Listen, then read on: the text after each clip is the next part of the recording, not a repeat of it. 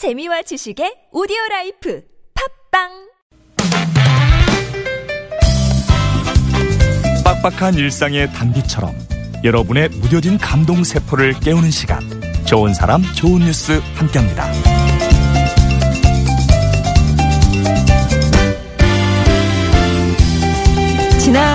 지난 16일 대전의 만년중학교 교장실에서는 학교장과 학생회 대표가 고류감 투병 중인 2학년 박모 학생의 아버지에게 성금 200여만 원을 전달했습니다.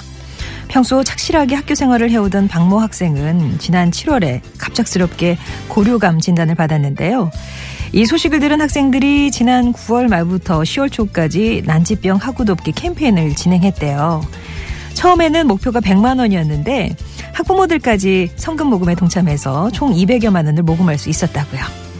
사랑의 성금으로 한마음이 된 만년중학교 학생들. 자신들이 할 수 있는 일이 이것밖에 없어서 미안하다 이렇게 말하지만 그 마음이 힘든 투병 생활하는 친구를 하루라도 빨리 학교로 돌아올 수 있게 해줄 거라 믿습니다.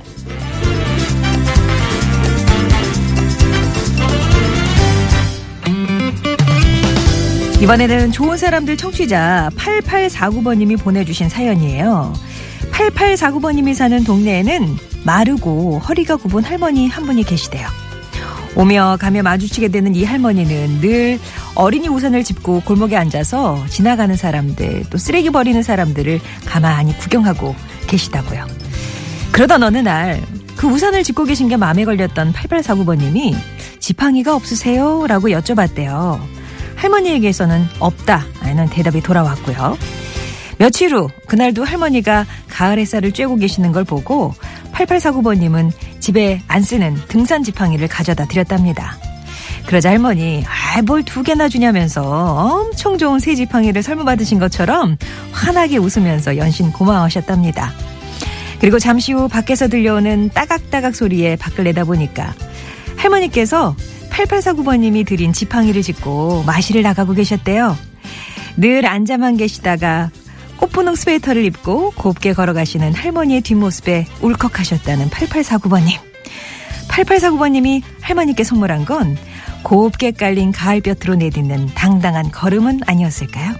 지금까지 좋은 사람, 좋은 뉴스였습니다.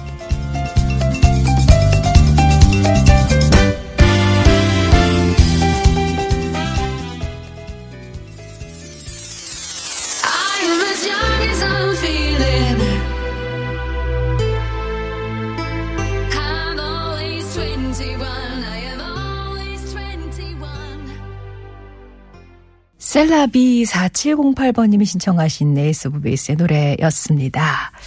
오늘도 정말 예쁜 사연들이네요. 그죠? 예. 우리 중학교, 대전의 만년중학교요? 이름 참 인상적이네요.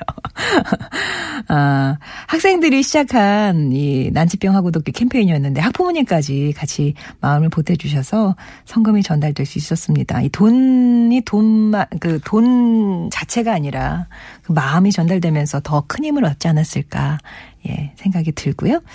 그리고 8849번님의 아, 선행. 0266번님이 들으시고 참 좋은 일 하셨네요. 노인이 되면 다리에 힘이 빠져서 지팡이가 꼭 필요한데 복 받으세요. 서로 돕고 사는 세상 참 따뜻합니다. 라면서 어떻게 보면 집에서 안 쓰는 그런 등산 지팡이였을 뿐인데 이게 또 주인을 찾아가니까 아주 빛이 나네요. 예, 정말 착한 일 하셨습니다. 이렇게 주변에 어 가슴 훈훈해지는 소식들 있으시면 저희한테 전해 주세요. 서로가 듣고 서로가 또 힘냈으면 좋겠습니다. 50원의 1호 문자 메시지 우물정 0951번 무료 모바일 메신저 카카오톡 TBS 앱이 열려 있습니다.